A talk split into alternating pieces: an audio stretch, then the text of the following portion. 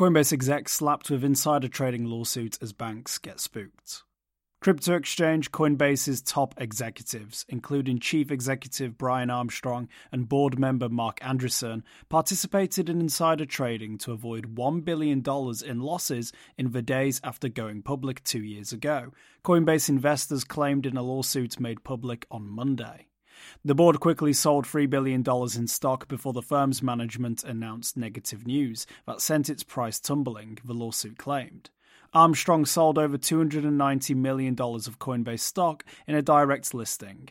Andreessen's venture capital firm Andreessen Horowitz shared nearly one hundred twenty million dollars, it said. One long-term investor involved in the legal battle claimed that, quote, within five weeks those shares declined in value by over one billion dollars, and Coinbase's market capitalization plummeted by more than thirty-seven billion dollars, end quote. Indeed, Coinbase executives have a long-standing tradition of dumping huge amounts of stock. At the end of March, Protos reported that execs have sold nine times more stock than they've bought in twenty twenty-three so far. As of March twenty-third, since late December, company insiders sold over half a million shares worth over twenty-six million dollars. Only fifty-seven thousand shares worth almost two point six million dollars have been bought. Armstrong is by far the largest dumper among Coinbase executives, selling almost three hundred thousand shares worth nearly eighteen million dollars. However, Coinbase has denied the claims made by investors in this latest lawsuit.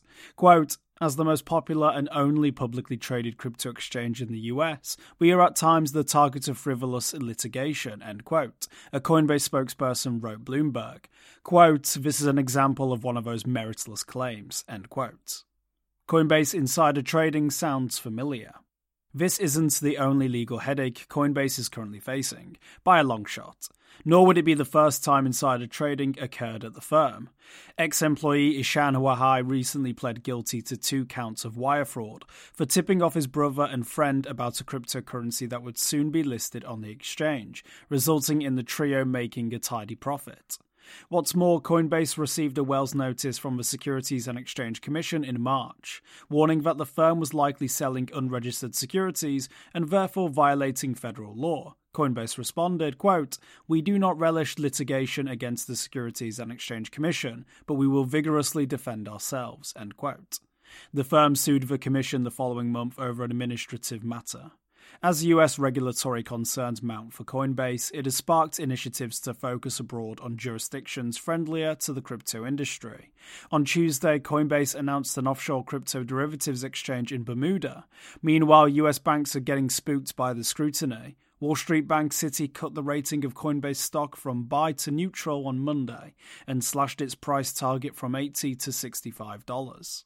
Analysts wrote, quote, Coinbase's notions of re-domiciling outside of the U S, the company's public responses, and now a formal suit against the commission are indicative that the Wells notices process has not yet been productive, end quote. They added, quote, the failure of Signature Bank and whether it was crypto-related along with other events of the past year are all fodder for the commission, end quote. Got a tip? Send us an email or Proton Mail. For more informed news, follow us on Twitter, Instagram, Blue Sky and Google News, or subscribe to our YouTube channel.